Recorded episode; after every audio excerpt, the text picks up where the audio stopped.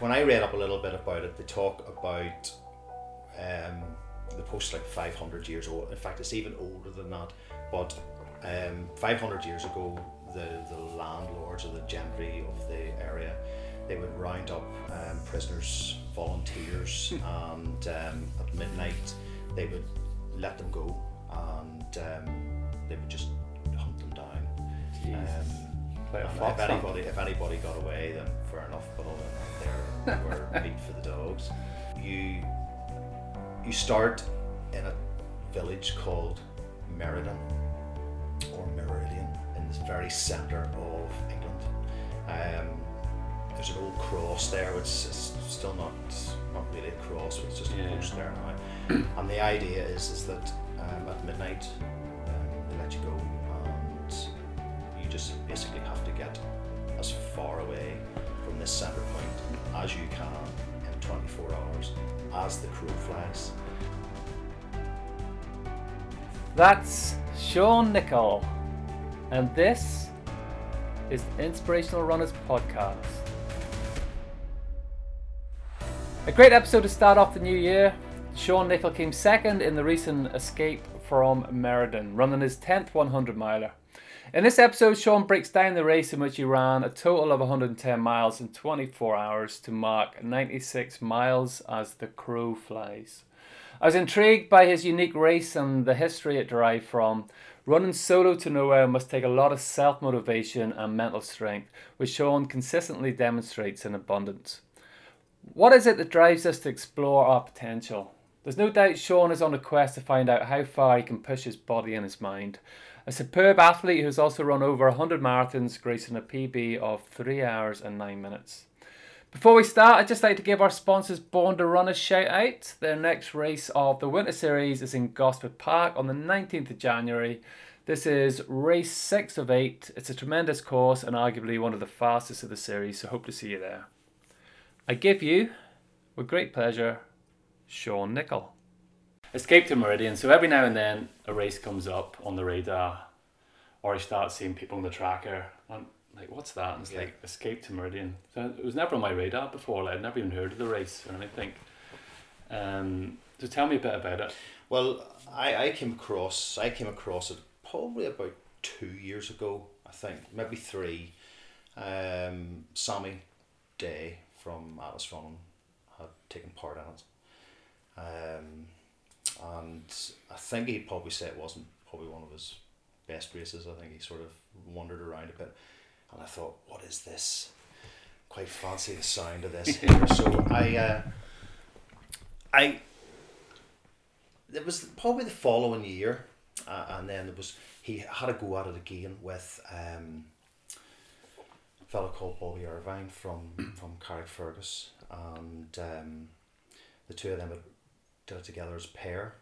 And I thought, yeah, do. I fancy this here. I like this idea, but the, the the concept behind it is is that you you start in a village called Meriden or Meridian in the very centre of England.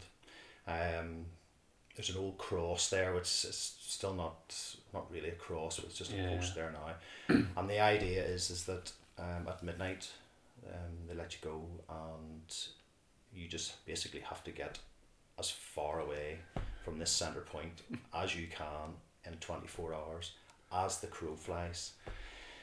Because that, that post is meant to be is meant to be the centre of Yes, well, England, isn't it? when I read up a little bit about it, they talk about um, the post like 500 years old. In fact, it's even older than that.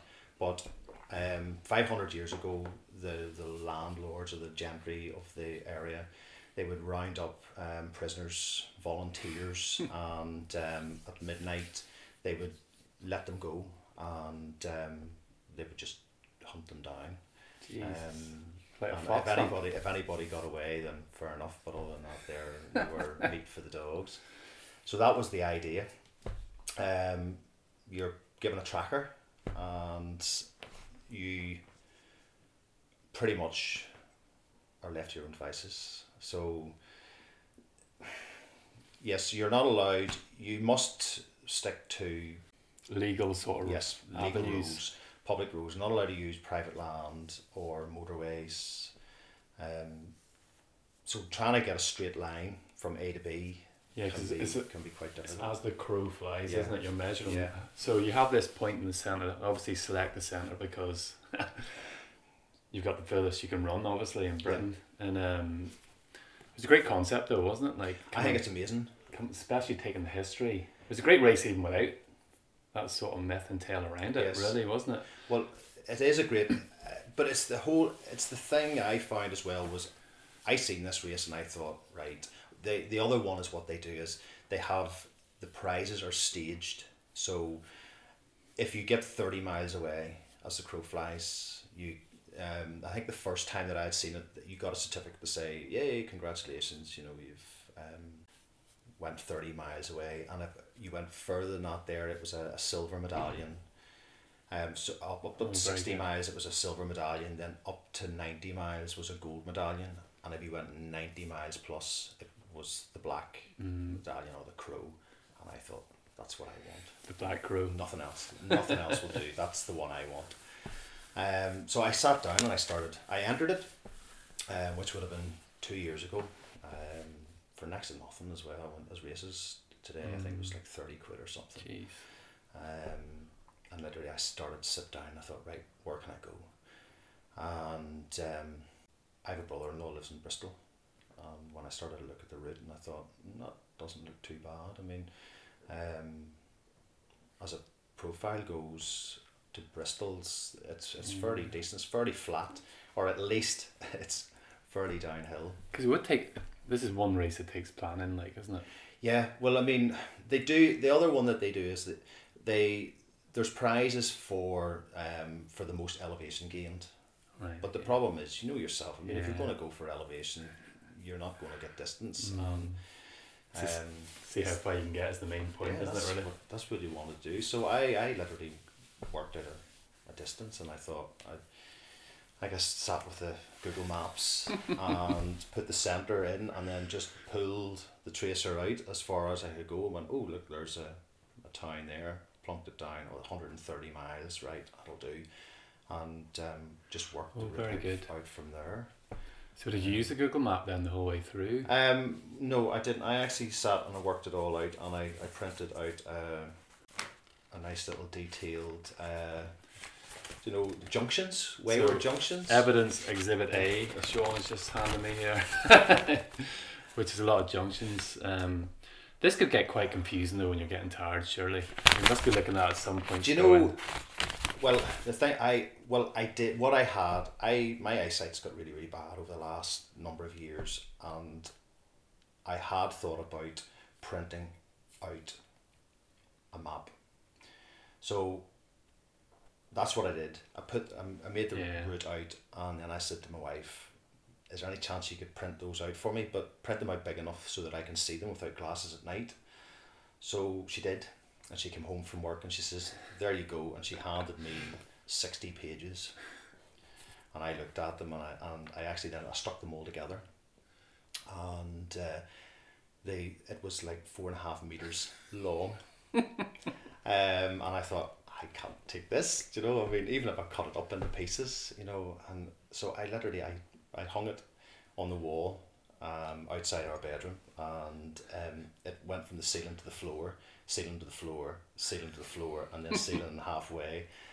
And I just literally studied this for weeks beforehand, and I, I worked out this um, junctions and with the miles on it as well, and um, where I expected to be at certain times, working on a pace, and, and um, Did you have a crew with you? How does it work? well, the thing is, you can do it whatever way you want.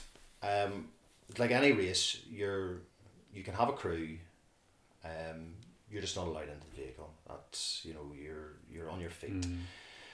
Mm. Um, So they, they can carry food for you they or can carry like food that. for you. Now the way it went with me was I have this real problem of asking people for help um, to crew for me. It has happened in the past, and I've um, had some really great crew members, but then you end up asking the same people again and again, and because it's extreme events you're doing. You know, it's like twenty four hours, two Yeah. days, three days, isn't it? So it's a- and that that was the whole weekend because by the time it, we end up, we end up we drove down to um, Dublin and across in the ferry and then across. So, um, it was out on Friday morning and back again. It was late Sunday evening. In fact, I think it was early Monday morning. Um, but it turned out I was hemming and hawing. What I was going to do was I had worked at. I said my brother in law lived in lives in Bristol, and I had toyed with the idea of flying to to Birmingham with all my stuff, and then this is it's only a small taxi ride. It's like Yeah. it's only like fifteen miles from the airport to Meriden, and then run down to Bristol and then through the other side, um, and wherever I, I got to, and then get my brother in law to come and pick me up, and then fly out of Bristol. That was initially what I was planning to do. However, he had um, friends over that weekend, and the thought of him having a few drinks and then forgetting about me thirty miles out in the middle of nowhere. So that didn't work. So my dad, I was talking, I was having a chat with my dad, and my dad says, "Sure, I'll do it." So he was the crew.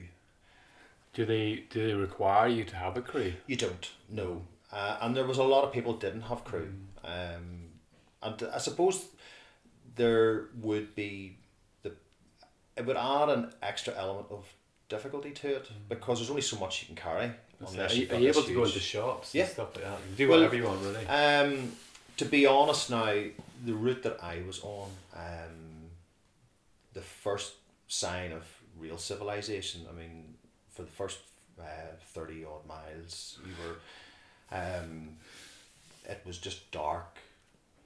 Uh, you- yeah. lanes, and when you went into little villages, I you know you'd see the signs for these villages, and you'd go into them, but there wasn't any street lights on.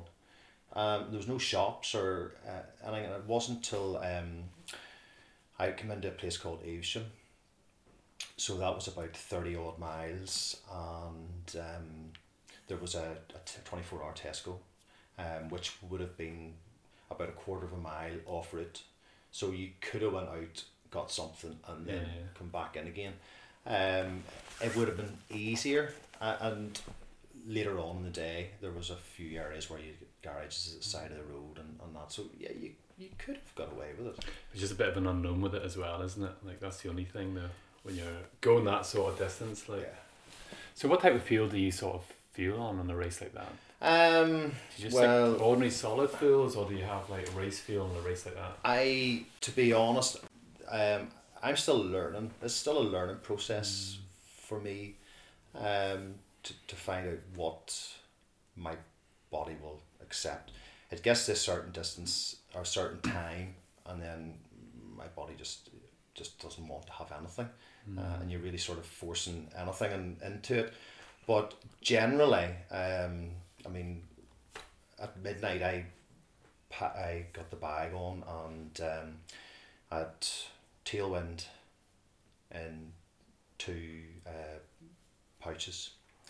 Um, so at a litre of tailwind. Um, what else would I, did I have? I think I had a, a couple of tracker bars, um, a couple of cheese baps, and a few slices of um, pizza stuffed in. And just, I, I think it's just getting calories in. And I have found in the past the likes of running uh, in loss or the last one standing and in energy that um, pizza went down very well.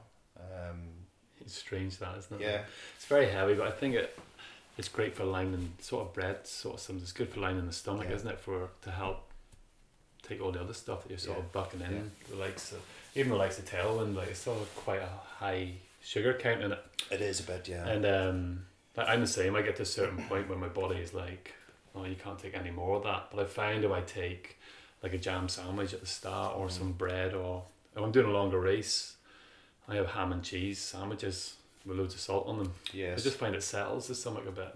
Um, how do you? So at the start of the race, then I seen the likes of Don Owens was at, at that race, wasn't she? she was. Yes. Um, she was doing it in the pair. She She had was. She was chained.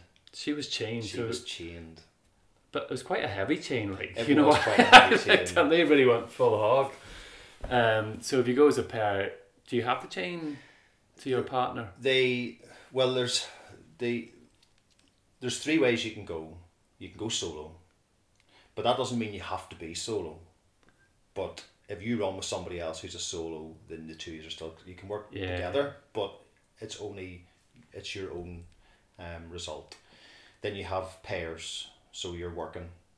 You're just one number, and you work together as a pair, and then you have the chained. Now the chain, the, the, the pairs, the pairs in the solo are twenty four hours. That's how far can you get away in twenty four hours. With the chain, it's thirty six hours. Jeez. So they give you an extra twelve. Um, They- I seen them wearing the orange suits. Is that Yeah. part of? well, you what- you don't have. You can. They were giving them out. You Right, could wear. I still have mine in the packet. I didn't put it Yeah, on. You'd expect it to be quite heavy. Yeah, well, wouldn't I thought too much chafing there, so I just thought I'll leave that off. Um, But you were first for quite a long way in the race, weren't you? I was um, probably probably up until I think probably about eight o'clock at night. I think Mm. um, I that was coming out of Bristol. Because it's late on in the year as well. It's twenty fifth of November. Was it Yeah. around that date? Is it Uh, fifth or twenty fifth? It was It was November I can't anyway. remember actually. Um, it was. But it was was towards the end. wasn't yes, it? it was. It was towards Mm. the end of November. Um, yeah, so I mean, it was. It didn't get light until half past seven in the morning, and it was dark again from quarter past four, five o'clock. You know, I mean, it was, it was, it was, it was quite a warm night, um, and there was like, um, it wasn't, it wasn't mist, but and it wasn't rain, but there was there was a lot of moisture in the air, and that was pretty much there all night, and it was really really still, and there was hardly any wind, and it was really nice to run in. And then the next morning, um, when it when the daylight came up, um, or the sun came up, it, it the sun came up and it was actually warm. And at one stage, about halfway through the day, I I stripped down and was running in a in a vest. It was that warm, and I'm thinking, you know, for the end of November. How, how did you feel going through the race then? Like, was it like, wow, this is class? Like, were you getting that type of buzz off it? Or? The certainly the certainly through the night. I Mm. love running through the night. Um, I've been in a few races now where I've had to run through the night completely on my own, and I just love this. I love this isolation. I just Mm. just love this um, being by myself. If you know, um, and not all the time, but it's just I love this. Um, It's unusual too, isn't it? that you can you can almost hear your own heartbeat. You can hear every breath, and you can almost hear your thoughts. And I just Yeah. I just love it. I just love the peace and the and the, and the tranquility. But um, yeah, I mean that that first night was just was lovely.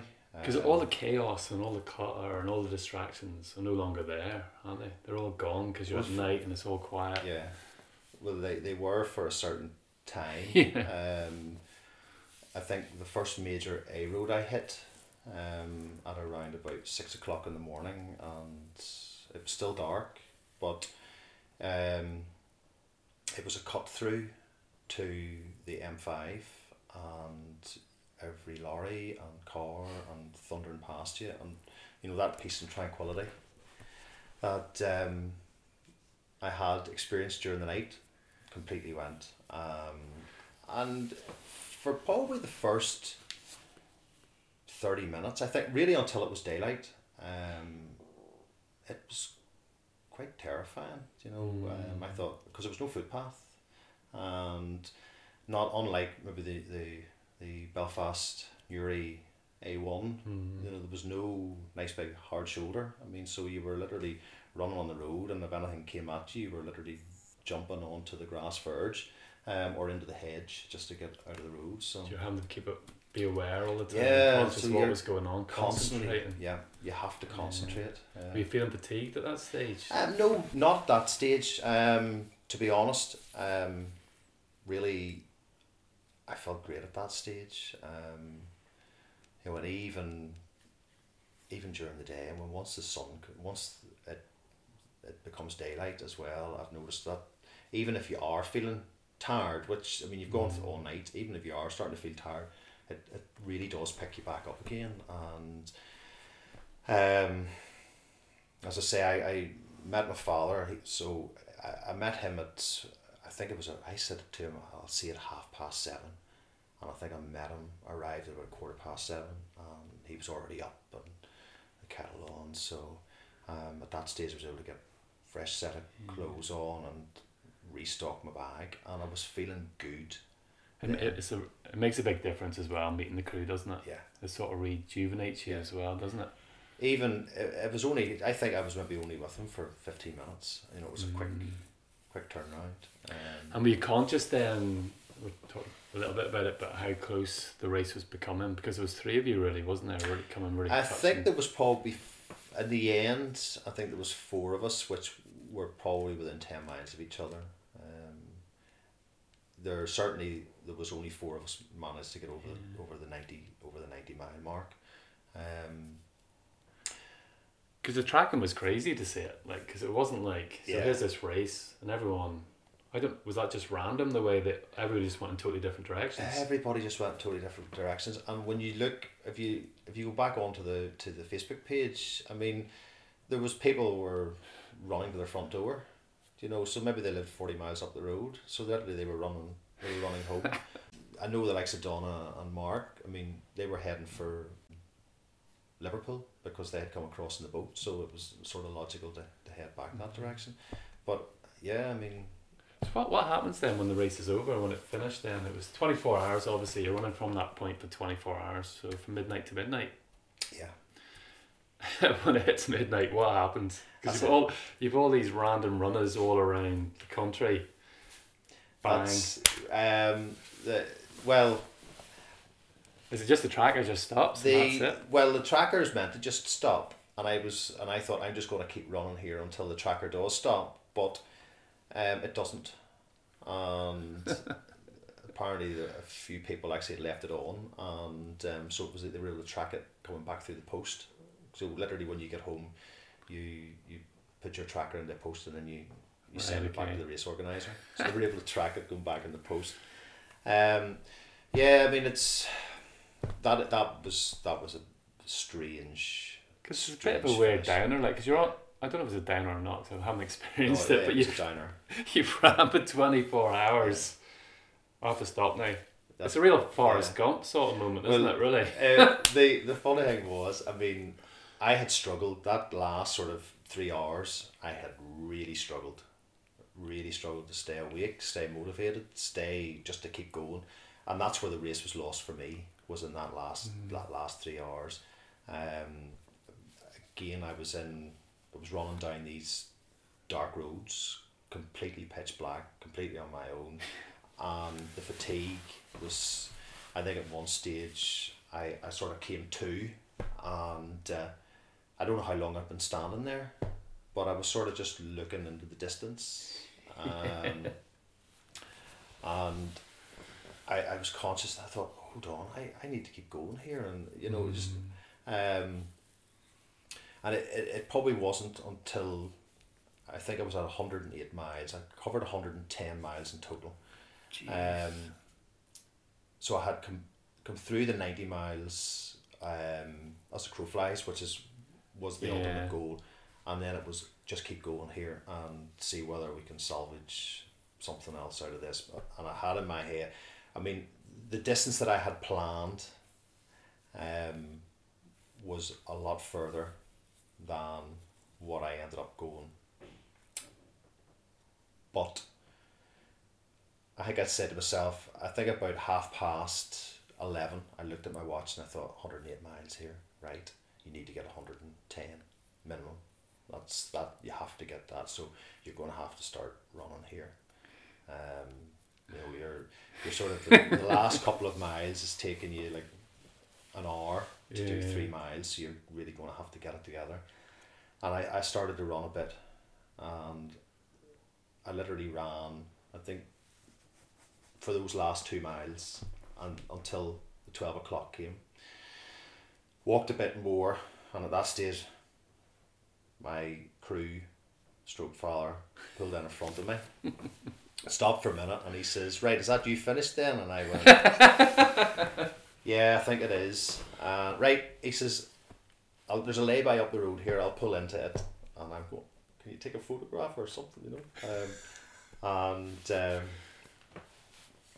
he just went on up and into the lay-by, and I'm thinking, "That's it."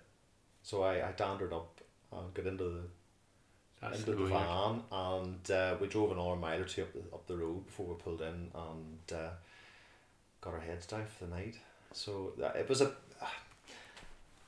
It's just part of the race, isn't it? Really? Yeah, I mean, I I had I had an idea of you know um, where I had planned to finish was was in a town. So I had this sort of idea of you know sort of sitting and laughing and joking and having a beer and you know getting something to eat and getting changed and and it, there wasn't any of that. So it was a wee bit wee bit of a downer. Because that's one of the things sort of motivates you in the last few miles, just sort of thinking of that and driving you on, doesn't it? Like, what do you think was your biggest mistake during the race? My biggest mistake is, as always, is those last, um, those last couple of hours. Um, to be honest, uh, if I had have had,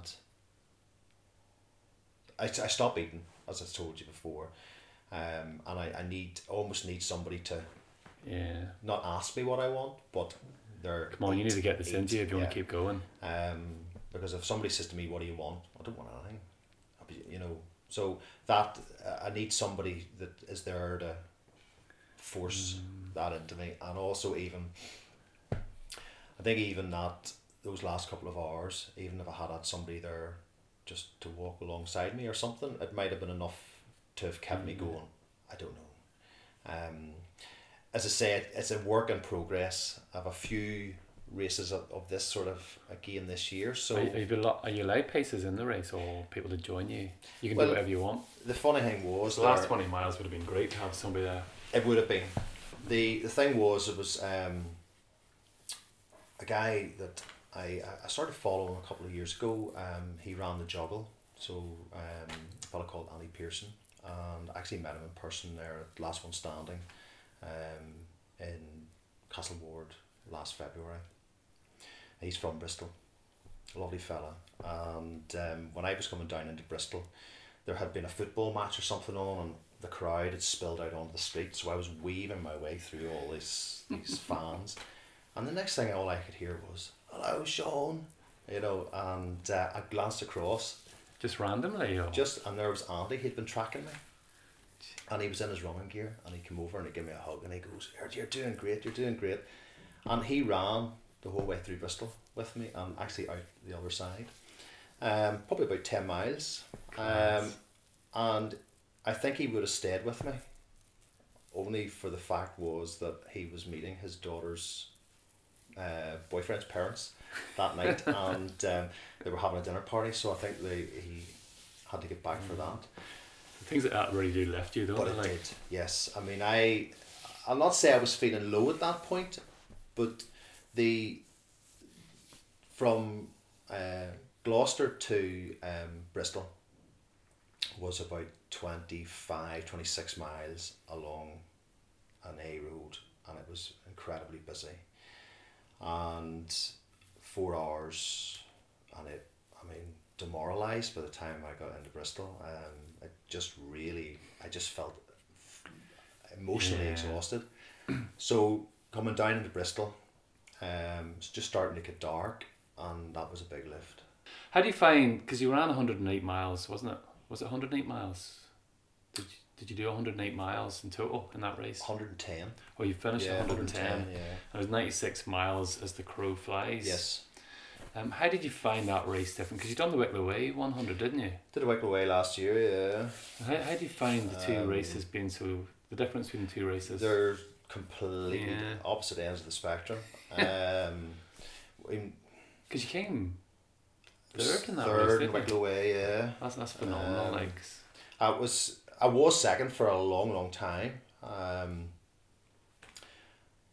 so what, probably just before the turnaround, um, couple of silly navigational errors Yeah. behind. Um, it's quite easy to do though on the Wicklow Way. It is, t- but to be honest, I mean, where where I made the mistake, um, it was a, it was a split in the road, and the fell trees, and there was um, where the sign was. It I was unclear, but I had gone about half a mile up the road and on this track, and the next thing I got this telephone call. Um, friend of mine, friend of mine had been following, and turned around and says, "You're off course." And I went, "What do you mean off course? You're off course." And I went, right, so I knew exactly where I'd gone wrong. So I turned around and came back again.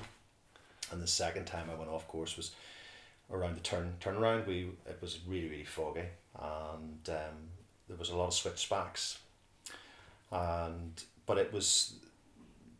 The, the track was as wide as what you get in Tollymore, Mm. you know, so it was big enough for a vehicle, and the the light was being reflected back from the the fog, the mist, and I can pass this. I thought, is that a lay-by or was that a, um, was that the turning? And I should have went back and had a look, but as I turned and looked into it, it just looked like a lay-by. So I continued going, switched back round, and at that stage I knew it wasn't right, because there was no Wicklow Way sign, and I thought I see, I'm sure I see a Wicklow Way sign.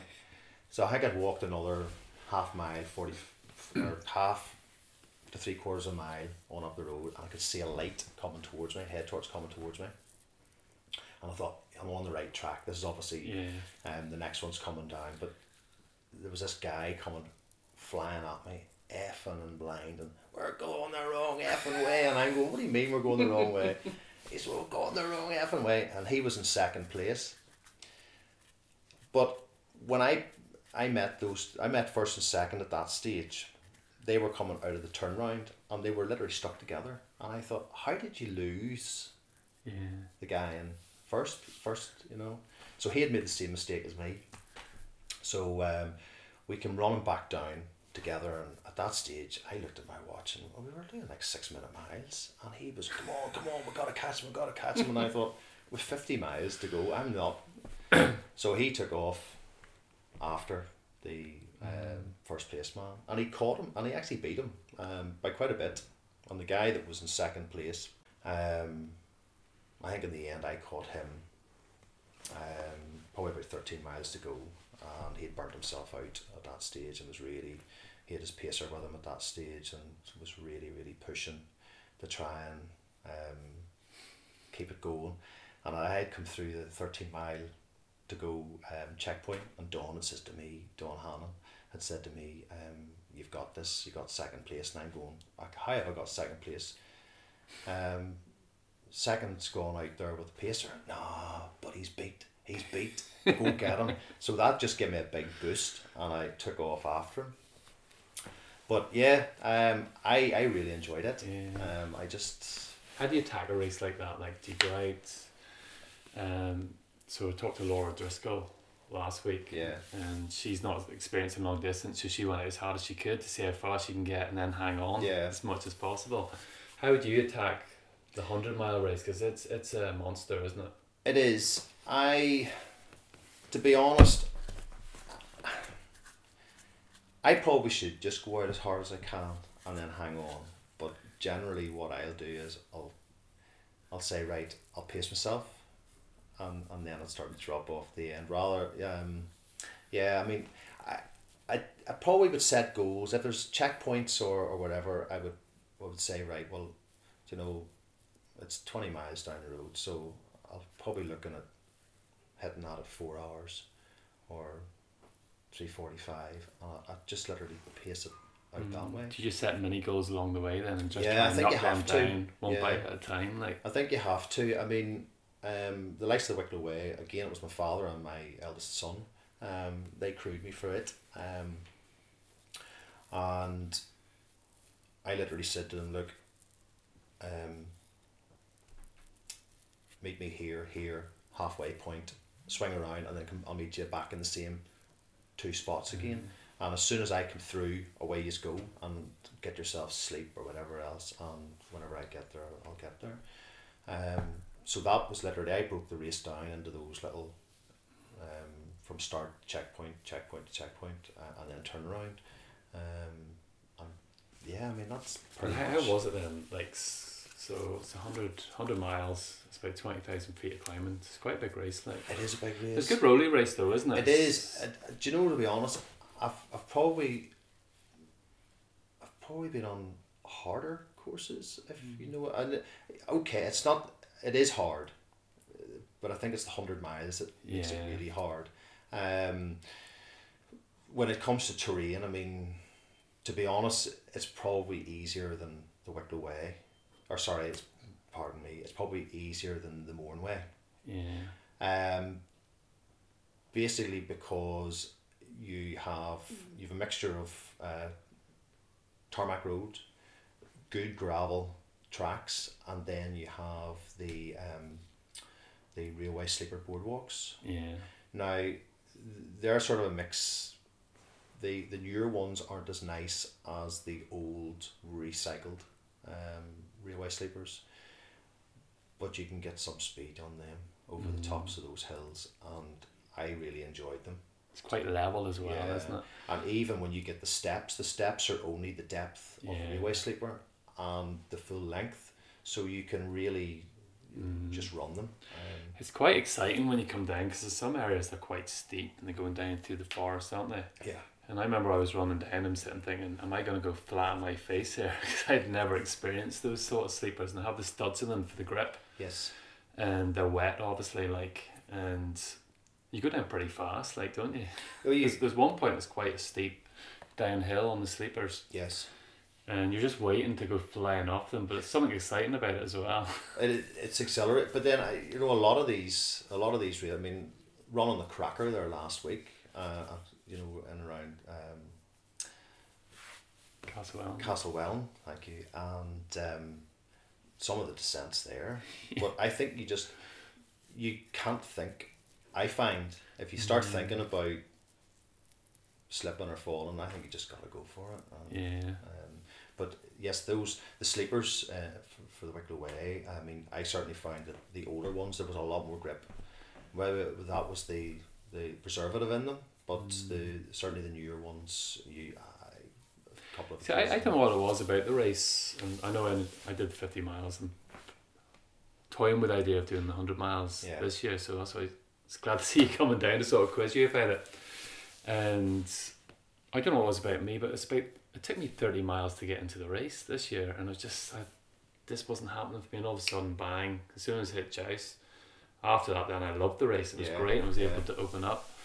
And how did you feel when you're doing 100 miles? You're just going up and down all the time. I mean, your your energy levels and your motivation. Like, how did you, how did that race go for you? that race, um, I think it almost went perfect. Um, the the problems didn't occur, or and not even so much problems. I think it was just that tiredness didn't really kick in until the following morning. Um, probably in the last twenty miles, I think. Um, starting to feel a bit low and feeling tired and there was a few areas where you were out on the tarmac road where the going was really easy and I found myself the head going and the eyes starting to close uh, and I had to slap myself a couple of times you know to to um, you know get myself going Just gotta love any drivers going past. Yes. This big bearded person on the road slapping himself. Come on. swear, swearing at himself uh, loudly as well.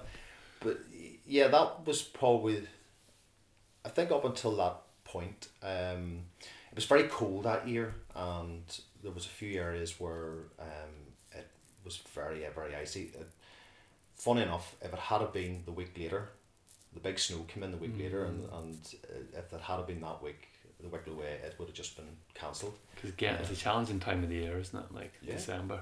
But that's what's Yeah. amazing about it. Um, Do you think the technicality of the race then is what makes it not? I don't think easier is the right word, but it's technical, so you're more present in what's going on at that moment in time, isn't it? Instead of like if you're running hundred miles on the road, you've got more time to think. if you were 100 miles in the road, to be honest, uh, okay, the escape from Meriden, you still had to concentrate because of the type of roads. However, I think if if you had a nice footpath the entire way, um, then yes, I think you could you could almost switch off altogether. Um, you can't do that in Wicklow. Um, Yeah. You're you're always Do you think it makes it easier? focusing. Um, it makes it go quicker. Mm. Um, I, I think. Um, um, I think the I think I worked out there was seventeen hours of darkness um, in that race. That's a long time to be Yeah. all all you can see is is a little silver light in front of you. So how, how did you work a, a head torch for seventeen hours? Um, the I have a Reactik um, head torch. Um, it was actually a friend of mine had lent me hers. Um, I end up I bought one straight afterwards, but um, you have different settings on it, and if you go on the lowest setting, which is still ample, Mm. um, it easily lasts Brilliant. it says 16 hours, but I mean, I went 17, and when I checked it on my phone afterwards, because you can Bluetooth it onto your phone, there was still a couple of hours left. Um, the same uh, head torch I used in Meriden on both nights and never charged it in between. Um, you know, so it and it's literally I have it with me. Uh, I'll show you later on when we're out. But um, I mean, there's no battery pack or nothing, so it's all just Yeah. um, just on the Brilliant. front, and it's an amazing wee thing. And how do you mentally prepare yourself going into these races? I don't think I'm ever mentally prepared for anything. Um, I I'm not terribly organized, um, and I'm a terrible faffer. I think um, it'll take me a week of talking about getting ready, and then I'll fire everything into a box like five minutes before I go. Um, I do. To be honest, I even on the even on the line, sometimes my head's still going. Have I got this? Have I got that? It's not until I get in. I think I start once I once that um, buzzer goes or the honker goes or the the flag drops, then it I seem to be ready. Um, You just go into a zone, don't you? yeah. It, well, I think any if I don't have it now, then it doesn't matter. I don't need it. Um, and it's all that worry that I've had before the event just melts away, and it's just right. You've got twelve hours, twenty four hours, or whatever, to to sort To this work out. it out. Let's just just go for it. You know. It's not like you're running a five k. Yeah, well, that's it. You know, um, I mean, a five k. If you if you miss that that first row, then you forget about it. It's Yeah. it's So over. you mentioned um, last one standing. Yes. because it's, it's a different race again, isn't it? Because when I first heard of it, I thought, well, sure, you get a break every, but actually, you know, you're you are time set. You know, there's no sleeping in the race. There's no sitting at a, a, a stop for twenty minutes. It's continuous. it's a strange concept and um, I have been involved in all bar one of um, Atlas Running's last one standings. It was the first time I'd ever run over 100 miles um, and I think it's a great event for somebody who wants to run over 100 miles because the motivation that you get from the group. Um, it's not like any other race where, you know, the fastest person's going to disappear into the into the distance. The fastest person's going to be there at the next hour, and probably will run with you for a good part of that time. I'm still learning as I go along. Um, I think every time I, I take part in one of these events, I, I learn a little bit more, um, and I go a little bit further and almost figure out what it's about. It's uh, and it seems to be an um, the concept came from from America. Big dog Um, backyard. yeah. Is that Laz? Laz, it's one of Laz's um, dreams, um, concepts, um, bigs as as they refer to it, and funny enough, um, two of the days um, races come with a golden ticket for bigs for for next Wow. year. Um, Is that the placing then? First and second place, or just first. So uh, they have three events uh, through the year. They have uh, Castle uh, Castle Ward. Uh, there's one over in England, and then they have Florence Court. So it'll be the first two events. So the one for here and one for England. So just for somebody who's never heard of it before, last one standing. What is the concept then? Well, the concept's very simple. It's a four point two mile loop, or near enough. It's not quite four point two miles. Um, and the race starts at a certain time. Um, for us, it would be midday on the Saturday, and you have one hour to complete the four point two mile loop. Simple, dead easy So it restarts every hour. and it restarts every single hour.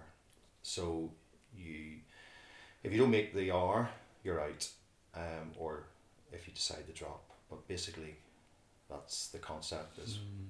it's four point two miles every hour on the hour until, um, it literally is now until there's nobody else.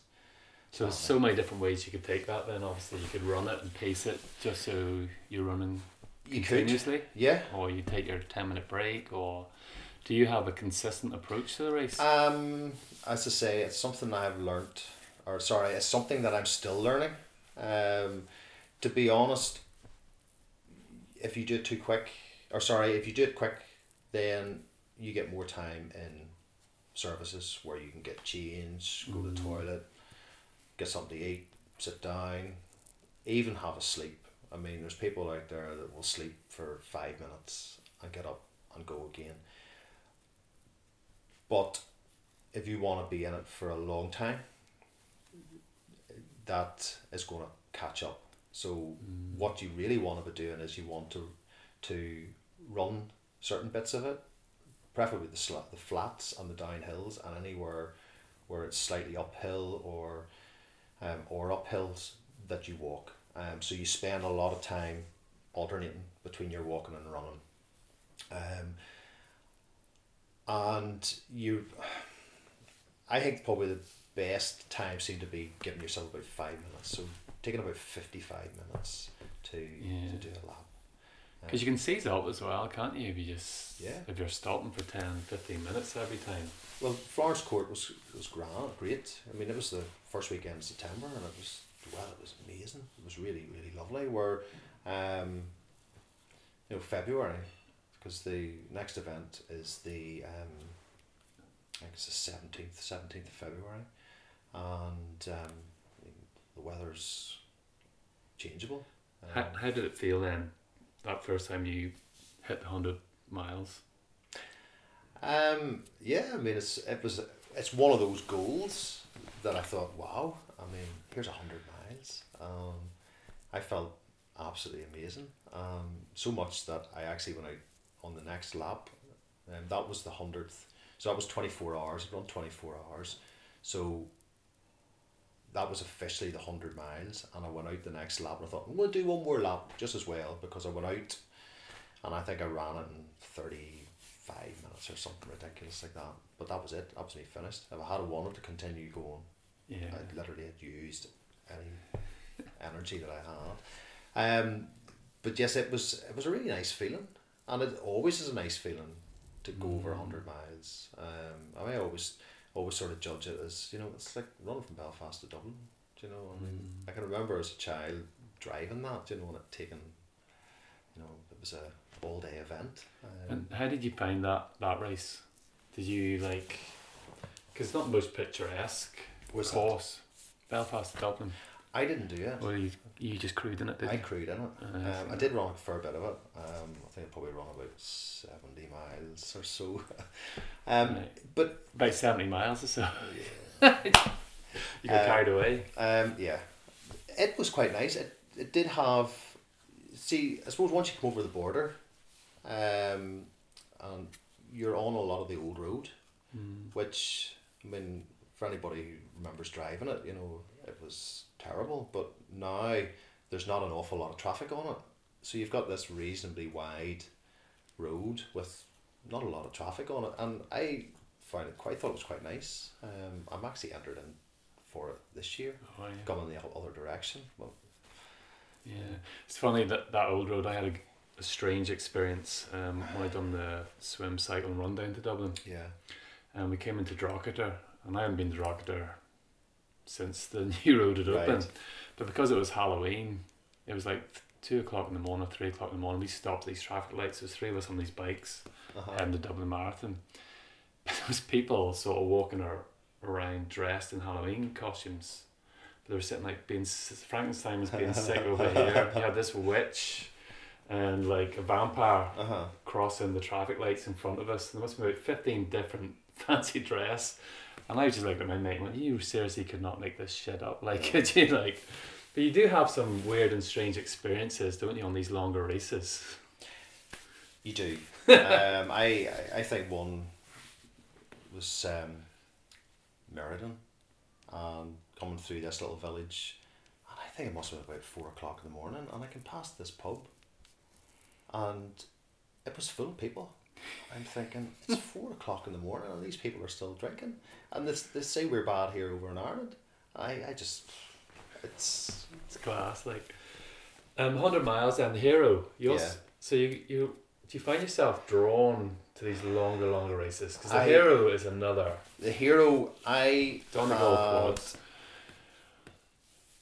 I came across the quad about six years ago. I think it was probably the second time that um, that Harold had run these events, and um, I went up and I ran the last two days, and I thought, wow, doing it back to back, like you know, I mean, I'm a big man now, you know, I can run two marathons in two days, and I thought, this is great, and when I, my wife and I, whenever we first started going together, we would have went up to, Inishowen and, and stayed in a wee cottage up there, so quite a fondness for Inishowen. Mm. So I thought I really have to come back and do the four days. So I did, and I think I've run it. I think ran the last the three years in a row, and then he came up with the concept of doing the hero, and I thought, gotta give this a go, don't I? Had you done a hundred miles by then? Um, I think it was probably my third. yeah, because I think that that year that's that's three years ago. Yeah, so um. Yeah, I had been last one standing uh, Energia, uh, and then um, Hero. So that was the third third time, third hundred mile that, that particular year. and it's four marathons back to back Yeah. in the same time. Yeah, And like, if you look back about four years before that, because you've ever thought? Because you talked about your back to back. yeah. wow. Like you never thought that five years before that. Like people don't run a marathon the next day after running a marathon. And could you ever imagine yourself Well- doing something like that? I think thinking back to the very first ultra that I ever ran was was the Mourne Way back in two thousand eleven, and I, I don't even know what drove me um to, to do fifty odd miles. You know, I thought madness, but I, I have a real fondness for the Mournes, and I thought, "Yo, I've got to give this a go. And uh, I can remember running back down into the park in Kilbroney uh, about 10 hours or some 10 and a half hours and uh, just looking at people and saying never again I am never ever going to run that again never and uh, I think about a week later I think I entered it the following year um, so What is, what is that about that then when you're going through so much suffering? Because it is suffering, isn't it? it is suffering And like when I was going through like the way fifty, I was like, you know, this is shit. Why did I even enter this? And the very next day, I was like, I'm definitely doing the hundred next year. What is it sort of?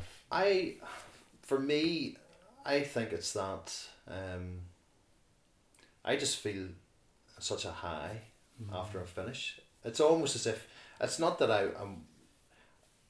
I enjoy the process of getting to the to the end. I re- I, th- I think I probably enjoy that suffering, but I also really enjoy that euphoria, that high that you get whenever the race is finished. Um, It's al- it's almost the longer races I find for myself. I know it's almost a path of self discovery, isn't it? Yeah. Because you're trying to understand yourself, and when I talked about when I got to mile thirty, I actually overcome and you know the struggle I was going through. Yeah. I that just blows me away. Stuff that you don't know about yourself and how far you can go and what you're capable of doing. It's almost when you do the longer races. You know, I haven't hit hundred miles yet, but it's definitely ringing in my ear consistently. it's gonna happen, like, and um, and it's for that reason that it's gonna happen. It's just trying to. It's such a, as I say, a path of discovery, isn't it? I from it certainly is. I think it's it's the adventure. I think I crave the adventure. I want to be that adventure, and I think this is my way of being an adventure without actually going into the wilderness. If you know, um, and it's that pushing myself to the limit. I, I almost want to see how far I can go. Um, I still haven't found it yet. Um, so I'm always looking to do that race faster or to go further. And, and the last one standing is, is a prime example of that. It, every time, every time I come back to do it again, I want to go further.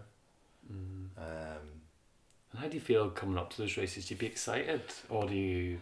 Oh shit! Here it comes. um, well, funny enough, um, the the days actually have a recce yeah. tomorrow in Castle Ward, so it'll be I think it's six hours. So we'll go down. I'm looking forward to it. New, slightly new course from last year. Um, so I'm looking forward to going in and just having a look at seeing what this new course is like. Again, um, I think it really depends. I get, I, I sort of, I do that build up. I do feel excited, but again, I think two races at the weekend. You know, um, was the cracker and and the race over the Glens, and um, I was terrified get into these, and I'm thinking, you know, they're just we run in the park. You know, I mean, it's they're, I mean, the cracker was was under an hour and ten minutes, and um, I think it was just over fifty minutes for over the Glens. I mean, so they're just a heartbeat when I consider what I what I would usually do, but. Is it pace or because you're a fa- you've got some great. What's your pre-B profile? Um, well, Because you, you started sort of the half marathons. I started with sort the of. very first race I ever did run was a was the Bangor ten k. Um, What year was that? that was two thousand and eight, Okay. um, and that was a bit of a. Um, I was trying to get a wee bit fitter at the time. I had I'd, I'd literally run the well I'd sort of run walk the um, the seven sevens, um, in August, and I was kind of looking for something else, and my wife suggested to me, "So why don't you run?" And I go, "No, running's not really my thing." But um, she's a desperate habit of planting these little seeds, and then um, I, I must have come home from work that day, and I thought I have an idea. So I actually went out in the car and drove around a six mile loop, and then went out and run it, and I thought, yeah, I'll do all right. So I think the the the ten k was like two weeks later, and I went and ran it, and I think about fifty two minutes or something, something like that.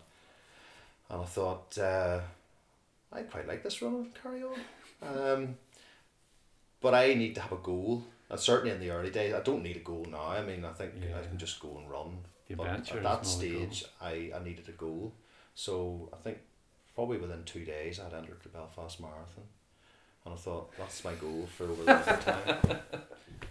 So that's that. It just started from there. Um, Because you've a large number of marathons now, haven't you? I have. I was just um, I was just working them out there um, the other day because I uh, was doing an application form. Um, but I have a hundred hundred marathons. Uh, Exactly, hundred marathons or Well, marathons. I have hundred marathons and I have twenty five ultras, and out of those 25, 10 of them are over hundred miles. wow. So I don't want to go past the question of the application form. so, what app- application form are you working out The um, well, there was a wee advert came up um, in the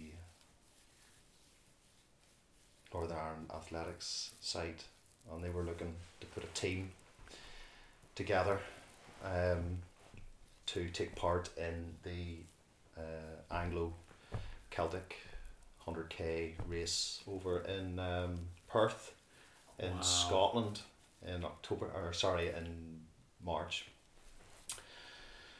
Um, and it was one of those when I sort of glanced through it and I looked at the criteria, I thought, no, I don't have anything like that.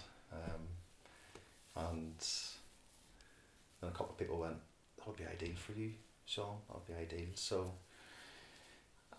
I thought, okay, you're not in, you can't win. So I, I sent an email to Ed Smith, who's the organizer of Energy, saying, um, I have one 100k time, but it's a number of years ago. Um, I've nothing in the last two years. That was you had to have a qualifying time. It was eight and a half hours for um, for 100k in the last two years. And I said I don't have this, but um, you know, Northern Ireland hasn't sent a team um, in quite a few years, and I thought, do you know what, I I well, nice to to be involved. Mhm. So he got back to me and he says, well, um, he says you've registered your interest, but we want to know a wee bit about what you've done. So I literally told him everything that I'd run over marathon distance over the last That'll take him a week. ten Take you a week to tell Well, him. to be honest, I I well, I have a spreadsheet done out for Marathon Club Ireland. Yeah. Um, so it was only a matter of. so you are an official member then? I'm an official member, yes. Brilliant. Um, a couple of years back now, I think it was um, 2017. World Marathon 2017 was my 100th. Um, so I just literally emailed this to him and he wanted your development plan. So I sort of basically said, you know, since the 100 marathons, I have been working on um, on my distance. And actually 2018 when I look back I'd only run one marathon which was London. And all the rest of them were what or what time did you get in London? uh, London this year was a wee bit poor. Yeah, that's I'm um, interested with doing the longer distances and how you maintain and pace in between all of that. I, I I don't know whether it was a lack of focus. It was very very hot It's that the weekend. hottest one on record. Like, it, it so- was it was really really hot that weekend but I also was running the Highland Fling the following week and my worry was that because it was really really hot I didn't want to wreck myself in London and then Yeah. wreck myself um, for the fling Because it was dangerously hot in London, It wasn't it? was. It was what time did you incredibly get? Um, it was three fourteen. um, well, the, the previous year I'd run I'd run three oh nine the previous year, which is a, which is my PB, um, and I had m- my sights on running closer to the three hour. So how, how do you find that you're able to? Do you think that your times come down? Your your body is getting more adapted to running with a longer distance. I certainly I don't know whether it's come down. I think if I was to con, uh, there's a few people who say to me if I was to concentrate on the marathon distance, I could get close to that three hour. I just enjoy the long stuff too much. Mm. but I I think I've got myself at a stage now where I can consistently run around that Yeah. between three ten and three fifteen, um, quite comfortably. Um, and I, I think I'm happy enough with that. Yeah. What What do you do with your training then? Do you is your training just racing? Because you do a lot of races, don't you? I say this year I haven't done an awful lot of races, or sorry, last year I haven't. Um, From an endurance point of view. I this year I tried things a little bit differently, and I, I think it's maybe helped my longer stuff. Um, I probably mixed a lot of. I would commute a lot of times in and out of work, um, so I sort of mixed that up and um, try and keep my mileage reasonably high. I mean, sort of between sixty and seventy miles a week is generally what um, kind of running at. Mm. Um, I think before Escape Meriden, I think I was up. I think I run maybe three weeks at around about the ninety mile mark. Um, And how do, how do you how does your body keep up with injury? You I'm not saying I'm. I'm not saying I'm ever totally injury free, and I'm not saying I'm totally. I've niggles. Um, I would get niggles but, But that's, generally that's not- all they have been. Yeah. I, I the last um, don't really want to to scud myself, I suppose. Um, the Yeah, last wood, the last injury that I had was the last time that I ran the quad, um, and I picked up a. Oh, I can't even tell you what it's called. It's, it's a on the inside of my my knee, um, and I picked it up on the third day. On on the quad, and um, I probably should have stopped at that stage, um, fact of having three bits of a medal didn't really appeal to me. yeah. So um, the fourth day was a fairly flat, um, flat day, and I could hardly walk at, at the start line. Um, but I managed to get myself going, and I think I ran in like a four twenty five or something stupid like that. But um, that put me out Yeah. for, for about eight weeks. Nightmare. Um, so it did. So I can't go past then. Um, as I was talking earlier on, I did meet a group of you. I think it was yourself as well, doing the Clifton. Yes. What was that about? Um, The Clifton Coastline Challenge. Is that right? Clifton Coastal Run, we, we called it. Um, and the, the this was from two other members in the athletics club that I'm a member of, North Down Athletics Club. Um, my youngest son um, goes to a special school in Bangor called Clifton Special School, and one of the other fathers has a has a son there as well. Now Jerry, um, which was the gentleman that you had met, um, Jerry had come up with this idea a couple of years ago. He had come up with this um, raising money for the school, and he called it Shackleton Walk, and it was a thirteen mile walk from from Bangor to Holywood, um, and he's always been so he we'd done this a couple of years in a row, and then he was looking at something else, and um, there was one of the other senior members of the club a number of years ago. Um, when he got his bus pass, he would travel out on the bus and run a little bit, and then get on the bus and come home, and then he come down the next day and do the same thing. So he literally had run from Omeath to um, Newry. to to to um, Derry along the coast. And his idea was just try and stick to the coastline. So Jerry had seen this and had been following this blog, and he thought, I really fancy doing this, but he didn't fancy doing it on his own. So he knew that I kind of liked the long stuff, and he approached me, and he said, um, "I've got this idea of maybe running the coast. Would you be interested?" And I went, "Yeah, of course." I says, "How long do you want to take?" And he goes, "What do you mean?" I says, "How long do you want to take? Do you want to do it in one go in, in a week or?" He goes, "No, no, no, no. I, I want to do it. he asked the wrong person. I, I want to do it um, one, one, one day a month." And I went, "Really?" And he goes, "Yeah, yeah, just like one." Um, right, okay, yeah, I'm fine with that. Sure, I can fit that in amongst everyone else. So we happened to mention to one of the other girls in the club, girl called Helen, and um, she was up for it as well. So that was the, the start of it. Um, we sort of sat down. I think we had a um, sort of put the idea out there around Christmas time. I think it was two years ago, and um, we sort of st- started planning it. And I think the first race we we parked the car in. We took down with two cars. It was just the three of us. Um, it was a really cold, cold January day. We parked the car in Rostrevor in um, Kilbroney, ran the park run, and then we took the other car out and we parked in Omeath, and then we ran into Newry, and then out to um, Kilbroney, and then back round, picked the other car up, and then the next time we came down, which is the day that you seen us. Um, so that was the first 13 miles, which is, I think it must have been the furthest time, furthest that Jerry had ever run. No, sorry, not that he'd ever run, it was the furthest he'd run in a long time. And say we come down then the next day. So that was the that was how the concept was born. And then because I had a son in Clifton and Jerry had a son in Clifton, we thought we'll do a bit of a blog here and sure, why don't we raise see if we can raise a, a few pound as well.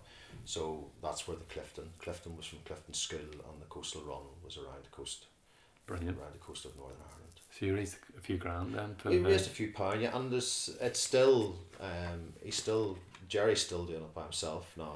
Um, yeah, I think his next race is in, uh, or his next sorry his next run is in January here. He's over somewhere in Donegal, so he's still raising a few pound here and there. So you've done a lot of races 2018. What have you got scheduled for 2019? Um, You mentioned the last one standing. well, the last one stands the first. Um, I probably shouldn't say that too too loud. Um, but last one standing. Um, so it's it's middle middle February. Um, so I want to give it a good blast, um, and then March. Twenty fourth of March is that Anglo Celtic plate. That's hundred k. Um, so what I gather from it, it is um, I think it's about a two mile loop, something similar to Victoria Park, um, though I don't think it's the surface is just as unforgiving. Um, and then, funny enough, I'm, I'm actually uh, registered to run Dublin to Belfast, which is the week after um, the Anglo Celtic Plate. Um, so I don't know whether um, the, the, the Dublin to Belfast might have to be um, sidelined. We'll see how, see how Yeah, the body goes. feels. Um, Highland Fling, I ran it last year, and as I say, it was the week after London, and I was a tad disappointed with my performance. Um, sort of died a death. So uh, this is a sort of a revenge. I've got to go back. Do you always and- feel that after a race, you know, when you haven't really, mm, you weren't in form or it didn't go right, that you really want to go back and sort of. I suppose I'm never hundred percent happy. Mm. Um, to, to be honest, um, it's not that I I wouldn't say you know I'm not happy unless I win. That's not not true at all. I mean, um, it's more about my own personal performance, and I, I have an idea. If I have a if I have a goal in my head before it starts, if I don't hit that goal, then I'm I'm generally not happy with myself. I might say, oh yeah, great, great. Um, But you find the longer races is your niche. You fought sort of leaning towards that more so because you talked about you were second in Meriden, you were you were fourth in the last, last one stand a couple of times. Yeah, I've been you know, in it. in yeah. a in a big field of runners as well. Like I mean, in a don't like to use the word elite, but it's really an elite field of runners as well, isn't it? Um, Do you find that do you find that you're drawn more, you get more enjoyment out of those races, or you just I I think I can.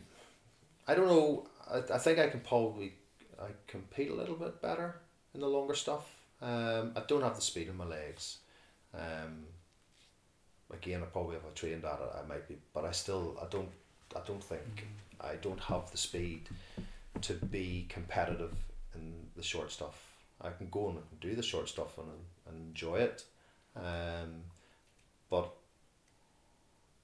I'm not going to for marathons. I'm not going to be that consistent under three hours. Where a lot of the even the the, the smaller local stuff, um, the likes of um, East Antrim Marathon Series or or um, East of Ireland Marathon Series, there's still two or three guys there now that are consistently running three hour under three hours. So, um, It takes a lot of work, doesn't it? It takes a lot of focus Yeah. to get that shorter pace, and it's almost you have to be very sort of narrow focused. I don't know if narrow is the right word, like, but to maintain that pace and keep your body performing at that level, it makes it hard to dip in and out of other races, doesn't it?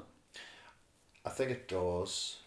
Um, in the way you do, anyway. yeah. to be fair, like, Well, certainly, certainly, I think whenever you you run a hot London one week and then go and run a fifty four in the mm. Highlands of Scotland the week after, then yes, that I think it does have its challenges.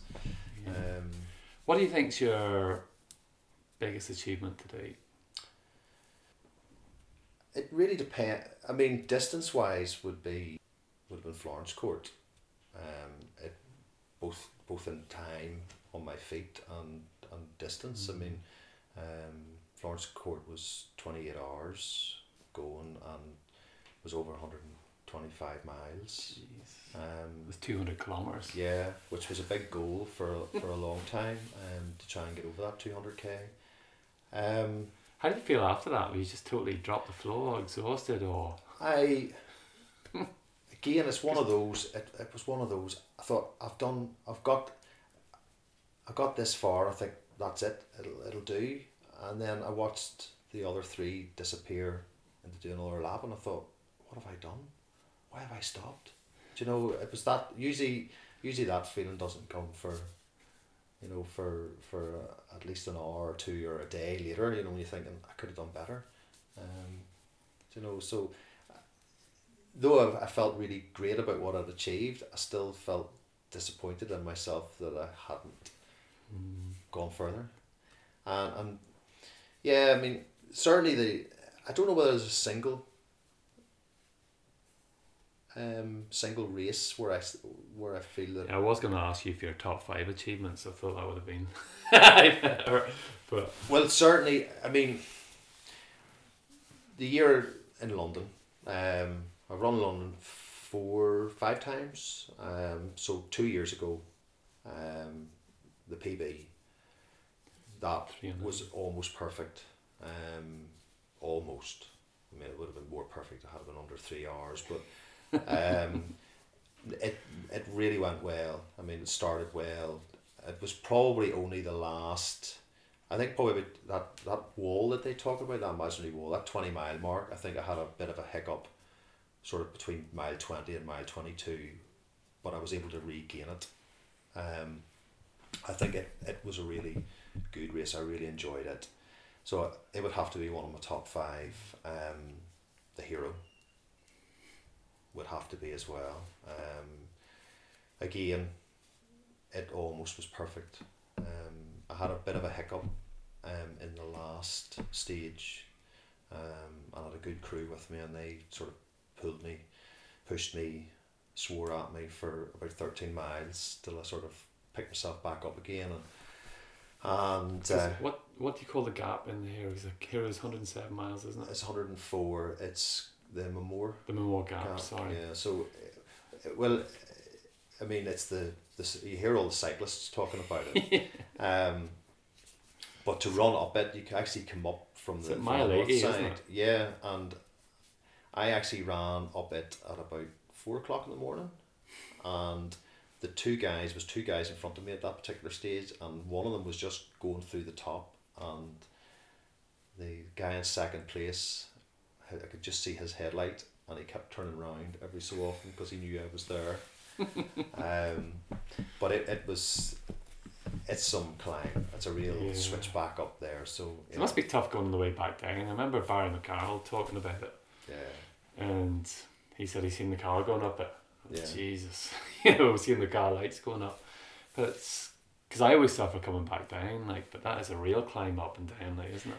the down the other side, it's just long and straight. And to be honest, you can not only can you see all the way down to the bottom, but the course then continues way out the other side. So you're probably seeing two two and a half miles, and at that stage, by the time I got up onto the, onto the top of the hill, um, second place was not all that far away.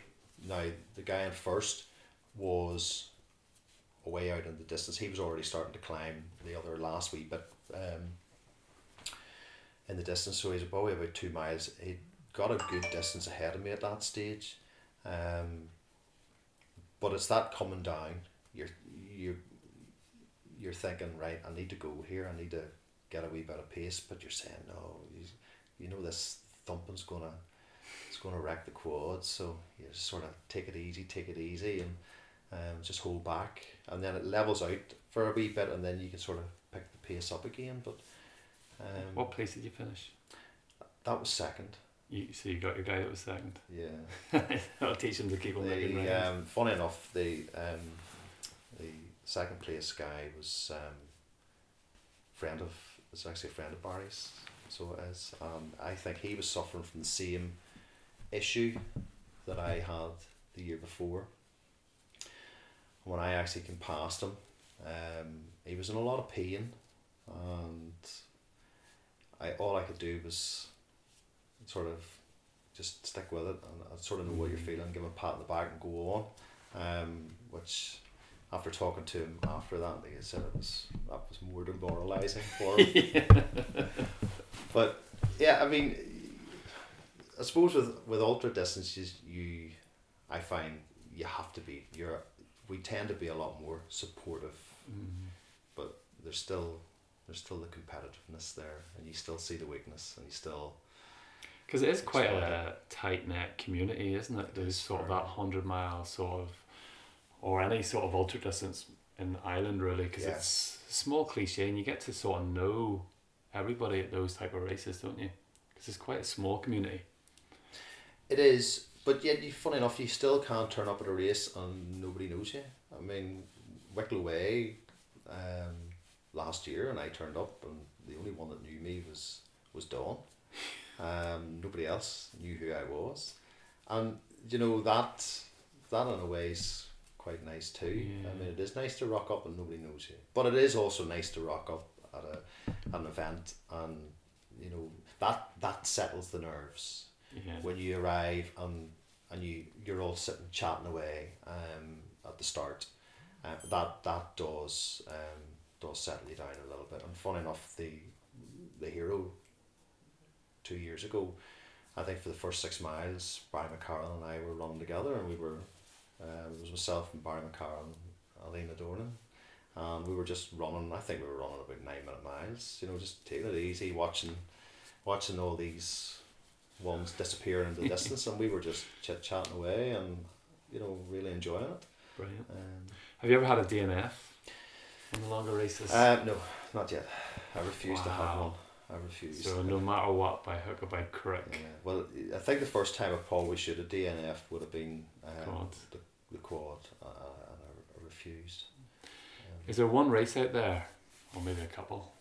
And there's one in my mind. I don't want to project it into your head that suit you down to the T. But is there one race out there that you would like to do? Like, um, I'm not going to mention the Barkley. I'm just saying. the, just- well, do you see, Barkley scares the life out of me. I am intrigued about it. Um, I, I don't know whether it's me. Um, I certainly would fancy some of, the, you know, at least one of the big American ones. Hardrock, um, jumps to mind. Um, I mean, you could say UTMB. Um, but there's there's so many. yeah. There is so many. They seem to be all coming out of the woodwork now, They- doesn't they- it? The more you go into it, Yeah. it just seems to be. There's just so many races coming. I'm I'm now finding myself. The more people you come in contact with, the more you're getting exposed to these races. And what about distance then? Have you thought about the 200 mile mark? That's sort of knew the answer to that question. What about I stuck a post up um, yesterday about running from here actually to Paris. When you see things like that, do you think, hmm, Was that the one that I sent you a wee map of? yeah. Um, yeah, I mean, one that keeps jumping into my head um, is things like running coast to coast. So, say running from my my door to Slieve League in Donegal, or the Malin to Mizen. You know, the, the obvious ones. I mean, sometimes I think you've got to do, you've got to run. Um, you've got to try the local things first. I mean, because there's there's plenty of there's plenty of adventure on our own island. yeah. Um, JOGLE would be another one. So that would be John O'Groats to Land's End. Um, or there's a, there's a few multi-day sort of stages out there. Um, there's one on there's one in Iceland which I, I keep getting attracted to called um, Fire and Ice. That's a six day one. It's not a it's not a great big distance. I think it's only I think it's like three hundred sixty miles or something over the over the six days. But um, Just somewhere different, unique. yeah, just something a wee bit different. Um, I suppose it has the same concept as Marathon des Sables, but Mm. you know it's cold and. but yeah, um, there is there's so much. There's so many. Um, so many races out there that would be nice to have the opportunity. Um, to do them. Brilliant, John. John, thanks very much. Appreciate you coming down, spending the time. You really are. I don't want to paint this picture of Forrest Gump, like the beard. Like I'm sure you get this all I the time. I get it all the time. Work, work colleagues refer to me that all the time. That was magic. Thank you, yes, sir. Thank you very much. Brilliant. Well, what can I say? Sean is obviously an exceptional athlete who has tremendous mental strength, which enables him to keep pushing on and challenging his limits. Not only is he able to perform race after race, but he can perform on the longest of endurance races and still knock out amazing times at the shorter distances in between. I hope you're inspired by the podcast. January is a month of high motivation and setting goals, so why not take a leap out of Sean's book and take a giant leap out of your comfort zone? Until next week, stay safe and keep on moving.